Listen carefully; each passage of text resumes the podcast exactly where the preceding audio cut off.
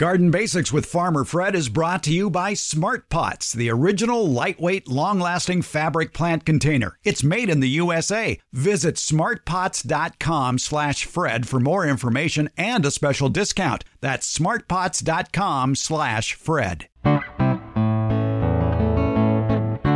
Welcome to the Garden Basics with Farmer Fred podcast. If you're just a beginning gardener or you want good gardening information, well, you've come to the right spot. Fruit tree expert Ed Laivo of tomorrowsharvest.com returns with another sweet treat of a winner for fabulous Fruit Fridays. It's the Golden Sweet Apricot, a tasty fruit that can be grown throughout most of the country, all the way down to USDA Zone 5.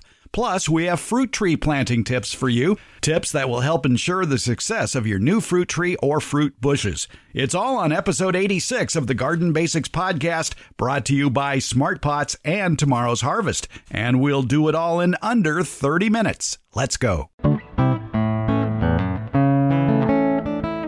It's Fabulous Fruit Friday. What does Ed Laivo of tomorrowsharvest.com have for us? I think it's a tasty apricot. Is that right, Ed? Yep, you bet, Fred. We got an apricot today, and man, one of the best apricots because it's probably one of the most adaptable apricots. And boy, an apricot growing, that's what you want. You want adaptability as far as soil goes, as far as water goes, as far as climate goes. And I think uh, this particular apricot might have a lot of adaptability. It, it is. And it's, you know, primarily it's with, you know, the climate adaptability because apricots are so early blooming that they really are susceptible to all kinds of inclement weather, you know, that comes up um, unexpectedly.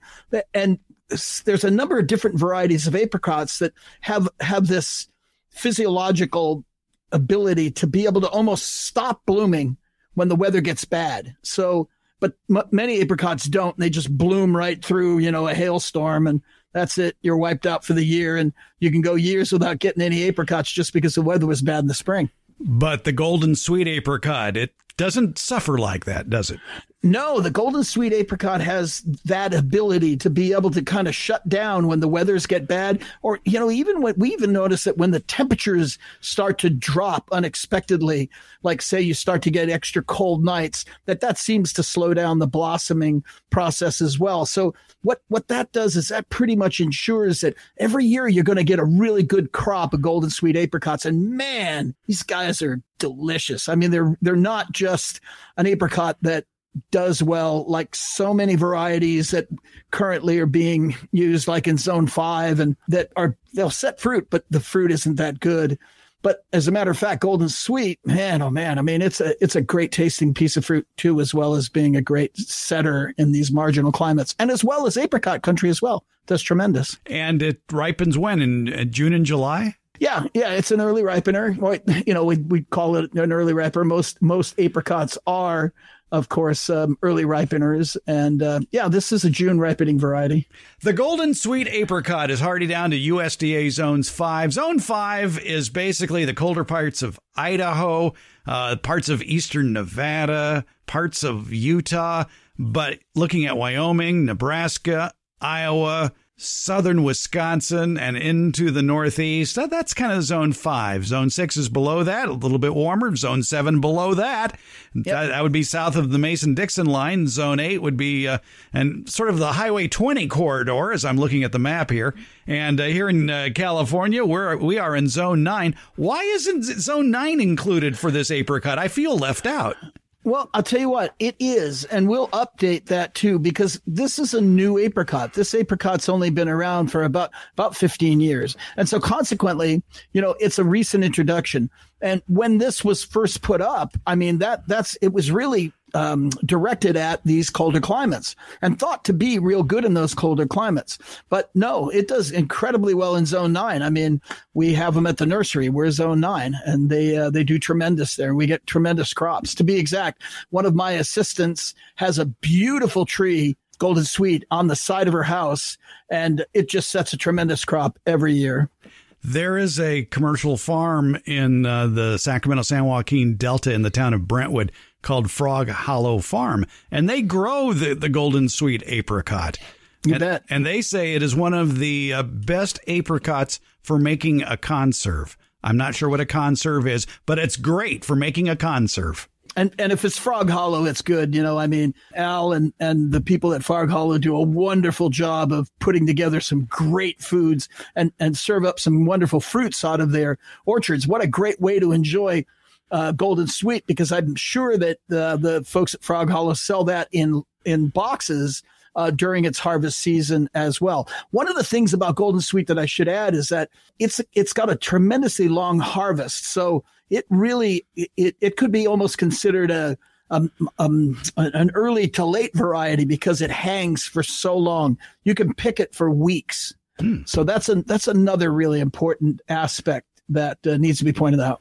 Uh, from what I understand, it's it might be a bit smaller than some other apricots, but it makes up for that with rich flavor.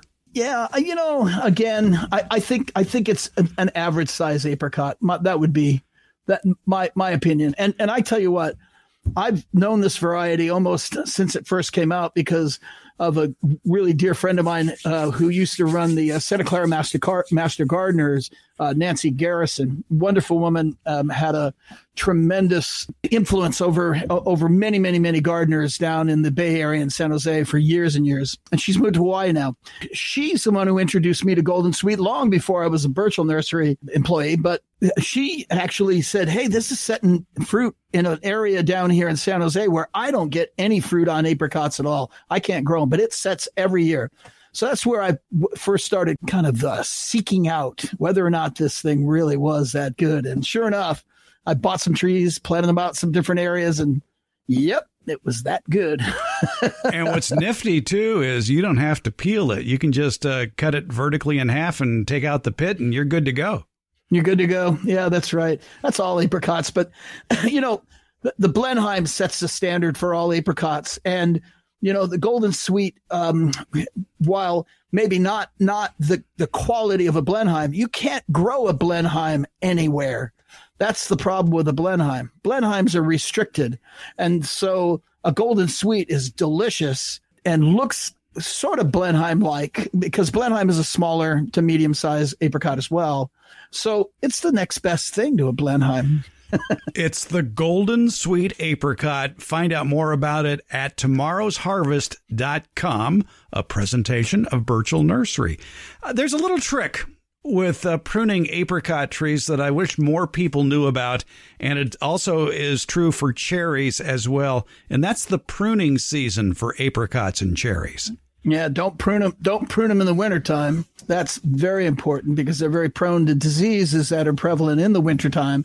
Best time to plant an pr- prune an apricot for the home gardener. It's just size control and use summer pruning as your primary means of size control. Um, the commercial guys will prune apricots and cherries in the latter part of the uh, of the uh, summer, but you know, for home gardeners, I, I, apricots are very, very vigorous growers, and so consequently, um, when you're trying to size control them in the first couple of years, you're going to get you got to be aggressive. You're probably in there, probably pruning maybe three times a year to really control the size and at the same time develop the structure of the tree. But as the tree reaches a mature age, surprisingly enough, it slows down that vigor and starts to become more of a oh you want to keep me at this size? I guess i'll stay there. And, and keep on producing yeah. Yeah and keep on producing as well. Yeah and, and for summer pruning remember you know when you're summer pruning you know every cut you make that next limb that comes out is next year's fruiting wood. So it it, it really works in the ben- to benefit the novice novice gardener as well. You don't have to be a pruning expert.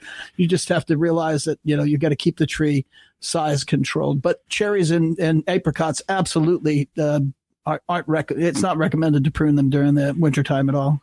As the weather is warming now in USDA zones eight and seven and six, you're going to start seeing more and more fruit trees at your local nursery. I would suggest that before you buy a fruit tree, do a little homework first, and not the least of which uh, it's the it's the uh, big rule of real estate. It's the big rule of gardening: location, location, location. What sort of location do most deciduous fruit trees like? Most fruit trees, deciduous fruit trees, are always going to prefer prefer a full sun location.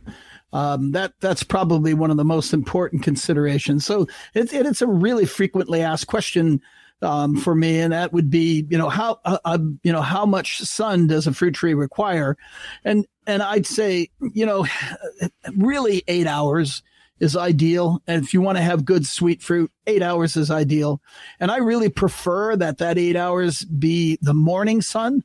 Um, favor the morning sun and and not the afternoon sun because the morning sun is the drying sun, so it helps to dry the leaves out real quick.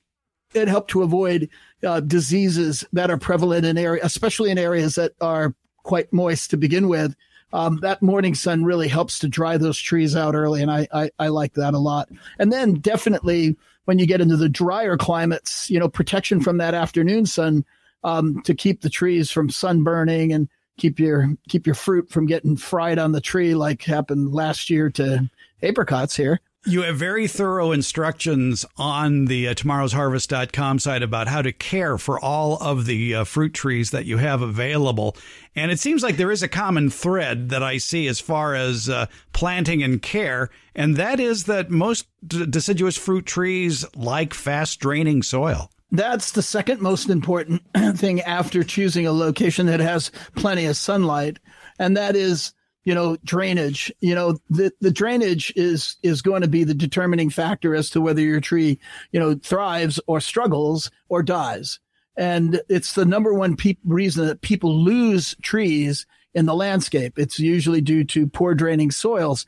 And surprisingly enough it's not often that it's caused by you overwatering. Usually it's caused by winter rains that leave the tree's root completely immersed for the entire winter time. Then, as the tree comes out in the spring, the roots have been compromised and possibly even diseased. And the tree then starts to wilt in the spring when it's pushing because the root system's been compromised. And what's the first thing that you do when you see that tree wilting? Oh, of course, you give it water. right. And and that's exactly the problem. And that we start, you know, the cycle, we, we continue the cycle that's already damaged this tree's roots in the spring by using water as a medicine. You never use water as a medicine.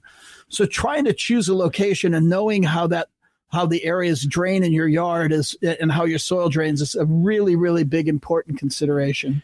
There is a drought threatening California. There's a drought threatening the Southwest every place in the nation can be susceptible to a drought. I don't care where you live. There can be extended dry periods without uh, natural rainfall or uh, availability of water for some people. And you've been saying this for years, and it is so very true to adapt to situations like that. You keep saying it's not how much water does your tree need, rather, how little water does it take to keep this tree healthy. Yeah, yeah, yeah. I've been saying that for many years, and and it and it actually, you know, is a, a thing that you should take to heart because it, not only just for being a responsible person in a drought in drought prone areas or in areas where you know, of course, there there's drought stress threatening us, but just for the from from the standpoint of becoming familiar with how much water your tree needs so that it grows healthy and and doesn't struggle um, with wet dry wet dry situations or with you know too much standing water around the root system for excessive amounts of time or or as a matter of fact you know even in some areas where it drains so fast that you know, watering, um, deep watering and watering um, infrequently aren't a good idea. Um, our, our good friend Robert Kourik, of course, his recommendations, um, I think, apply to, to areas like that where more frequent watering is probably more beneficial in, in excessively fast draining soils. And I like some of his philosophies based on uh, these really fast draining soils like we have in the Central Valley. Yeah, let's point out, though, that Robert Kourik is applying very little water in his regular watering regimen. So Correct. He, he is not uh, drowning the plants by any stretch. No, no, and and and important. He's he's also incorporating mulch. You know, things. He's doing everything he can to conserve and keep the tree's roots protected from the from the climate. You know, and so for instance, you know, mulch acts in so many different ways, and probably one of the two most important is that, of course, it keeps the root cool in the hottest parts of the summertime, and that, and secondly, it slows down the evaporation from the uh, from the in the surface layer of soil, and and that's important because that's where the primary feeder root is, and that's where the tree is taking up most of its nutrients, and so you really don't want that to go wet, dry, wet, dry, wet, dry, because that'll definitely affect the health and vigor of the tree. Mulch also controls weed outbreaks. It also moderates soil temperature, and as it breaks down, it's feeding the soil. When was the last time you fertilized your fruit trees? I don't fertilize my fruit trees. While you're I, feeding I just, them, how are you feeding them? I'm, I, I mulch. I have wood chips. Uh, probably my wood chips are probably maybe six, eight inches deep now. Um, and and I'm talking about a decomposed layer, probably down of four four inches uh, down. Um, so I'm probably about eight inches, yeah, at least eight inches deep now around my and the, the, my feeder root of my fruit trees have actually grown up into the mulch. Yeah, I'm not surprised. And I would be also uh, not amazed if you said that when you moved out to where you live now and you dug in the soil, uh, you didn't find any earthworms. But now, when you dig after years of mulching, there's all sorts of earthworms. Oh, there are, and moles and gophers too. I'm I'm afraid. Oh, sorry, but no, there. Um, yeah, when I I, I live um, at the base of an old silica mining uh, community where actually I have I have um, veins of silica that run through my yard. It's it's um, sand that almost is like talcum powder. You couldn't tell the difference between it and talcum powder, um, except for when you push it on a glass, it doesn't smudge. It separates. Ooh. So that's it's incredible stuff, but it definitely doesn't have any organic matter in it. and so yeah, it took me years, and it took me years to to build up my soils. So, if people do have slow draining soils, if it seems consistently muddy, I guess if you can't go down, uh, you go up. You do, yeah. Uh, mounding is probably the most common recommendation. I'm not a big fan of mounding because mounds settle so easily. Um, and so with a mound, you know, if you want a mound that's going to settle to 12 inches high, you want to make sure that that mound's 24 inches high and probably out a good four feet to begin with, and then just plant your tree right in the center of the mound, um, because that should settle down to between 12 and 15 inches as the soil settles but but I much rather prefer you know um, just a raised bed and and a raised bed can be made out of any number of different types of material. I mean. Uh, through the years, I think I've made raised beds out of just about everything. And, um, but, you know, most common is going to be like two by 12 redwood or cedar or something like that. Three foot square. And, you know, you can plant, you know, one tree in, a, in it. You could plant a number of trees if you chose. Don't get me started. Yeah, no, no, no. That's a whole nother. That's a whole nother show. Yes. well, uh, now, do you use any soil amendments at all around your fruit trees other than mulch? No, I, but I, but I'm a huge composter. I, I, I, have my own compost bins and I make my own compost and I incorporate the compost into my, my mulch and top dressings usually. Uh, I, and when you're planting, especially, um, you know, if you do a soil test and your soil test determines that you really need to incorporate some organic matter into the soil, or if you got straight silica here, you could do it. I'm not a fan of it. The reason why I'm not a fan of it is simply because the tree's got to live in the environment that you're planting it in. And, and if I dig a hole and I put a whole bunch of good stuff into that hole, it's, the studies have shown that what the root will do is actually stay confined to that hole. Why would it want to leave? It's got all the good things in the world there. So the root doesn't necessarily develop outwardly into the surrounding soils to create a nice balanced root system, you know, in a timely fashion. And so I'm really for, you know, forever I've been a fan of just plant it in the soil. If it's not going to make it, I want to know early on. If there's a problem, I want to know early on.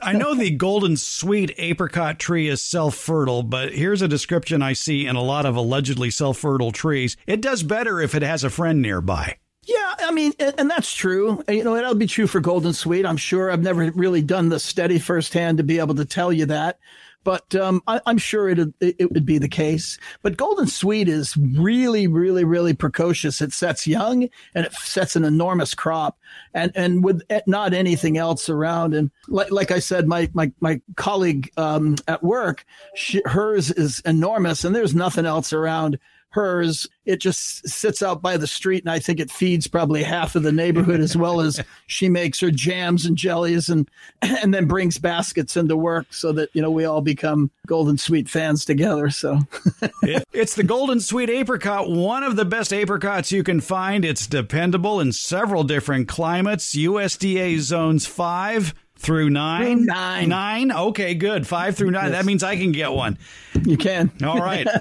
and uh, it, if you love to can apricots, then you want the Golden Sweet Apricot Tree from tomorrow's harvest.com, a service of Burchell Nursery. We always like to talk fruit trees with Ed Laivo, especially on Fabulous Fruit Fridays. Ed, let's do it again next Friday. Hey, always a pleasure, Fred. And uh, we definitely look forward to getting together again next Fabulous Fruit Friday.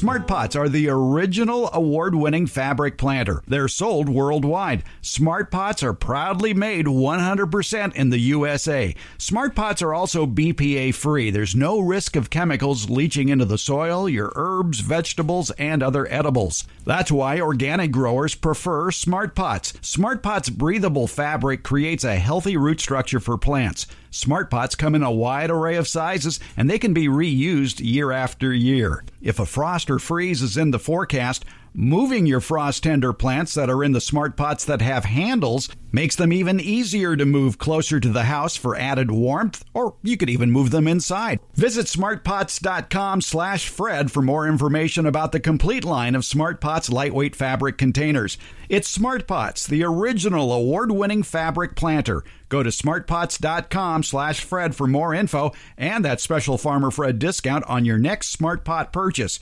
Go to smartpots.com slash Fred. The Garden Basics with Farmer Fred podcast has a lot of information posted at each episode transcripts, links to any products or books mentioned during the show, and other helpful links for even more information. Plus, you can listen to just the portions of the show that interest you. It's been divided into easily accessible chapters. And you're going to find more information about how to get in touch with us. You can leave an audio question without making a phone call. You do it via SpeakPipe. Go to speakpipe.com slash garden basics. It's easy. Give it a try. If you're listening to us via Apple Podcasts, put your question in the ratings and reviews section. You can text us questions and pictures or leave us your question at 916 292 8964. That's 916 292 8964. And you can email us, fred at farmerfred.com. And please tell us where you're from because that'll help us greatly accurately answer your garden questions. Because after all, all gardening is local. In the show notes, you'll find links to all our social media outlets. That includes Facebook, Instagram, Twitter, and YouTube. Also, you'll find a link to the farmerfred.com website. And thanks for listening.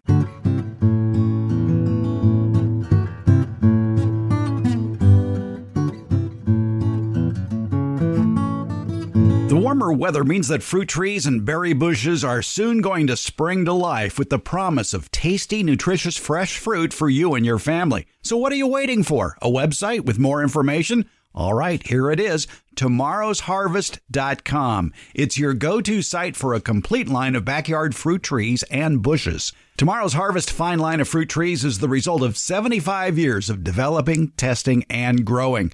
For well over that time, three generations of the Burchell family have been at the forefront of research and development of plants of the highest quality. All of these come in plantable paper pots, ready for you to stick directly in the ground, pot and all. Look for tomorrow's harvest fruit trees, such as the Golden Sweet Apricot, at better retail nurseries. And if your favorite nursery doesn't carry any of tomorrow's harvest fruit, nut, and berry varieties, you can order them directly from tomorrowsharvest.com. Let the Burchell family's three generations of experience take root in your home orchard, landscape, and garden. It's tomorrow's harvest.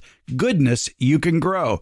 To find out more about their nutritious and delicious fruit and nut varieties, visit tomorrowsharvest.com. We are approaching the time of the year that is a very giving time for many gardeners, especially those who like to start plants from seed. Now, many of us, when we're starting plants from seed, will always probably use a few too many seeds. And what do you know? They all sprout. All of a sudden, you've got more marigolds and tomatoes and zinnias and pepper plants than you know what to do with. What do we do with them? Well, we usually give them to our friends and neighbors, our fellow gardeners, or people who want to try gardening. That's very kind of you. And you know something? You may be helping yourself as much as you're helping somebody else. Recently, in the Mayo Clinic newsletter, there was an article called The Art of Kindness by Steve Siegel. He's with the Behavioral Health Department of Mayo Clinic, and he wrote about how the act of giving kindness is simple, free, positive, and healthy. He writes that kindness has been shown to increase self esteem, empathy, and compassion and improve mood. It can decrease blood pressure and cortisol, which is a stress hormone, which directly impacts stress levels. People who give of themselves in a balanced way also tend to be healthier and live longer. Kindness can increase your sense of connectivity with others, which can directly impact loneliness, improve low mood, and enhance relationships in general. And something else, too. It can be contagious. Looking for ways to show kindness can give you a focus activity, especially if you tend to be anxious yourself or maybe stressed in some social situations. And besides, for us gardeners, we love to share our plants. Physiologically, kindness can positively change your brain. Being kind boosts serotonin and dopamine, which are neurotransmitters in the brain that give you feelings of satisfaction and well being and cause the pleasure reward centers in your brain to light up. Endorphins, which are your body's natural painkillers, also can be released. And it's not just how you treat other people. It's also how you extend those same behaviors and intentions to yourself as well. Think about being kinder in your own self talk and practice gratitude. Does that sound familiar? We've talked about the benefits of being grateful for what you have. And if you have a garden, you can be grateful every day. People are really too good at verbally beating themselves up, and rarely does that work as a pep talk. Rather, negativity often causes you to unravel and may even create a vicious cycle of regularly getting down on yourself. Let's face it, when you see your neighbor, you wouldn't talk to them the way you sometimes talk to yourself. So maybe instill in yourself a good neighbor policy. If you wouldn't say something to your good neighbor, don't say it about yourself. And of course, just simply asking yourself, how am I going to practice kindness today can be helpful. Well, if you're a gardener, you've got all sorts of ways to, to share the bounty of what you're growing, be it plants or the products of those plants come harvest time. This positive focus is like planting positive seeds in your mind garden. Where focus goes, energy flows. And in the words of the Dalai Lama, be kind whenever possible. And it's always possible.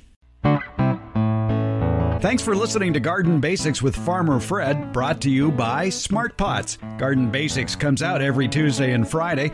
It's available on many podcast platforms, including Apple, Spotify, Google, iHeart, Stitcher, and many more. And if you're listening on Apple, please leave a comment or a rating. That helps us decide which garden topics you'd like to see addressed. And again, thank you.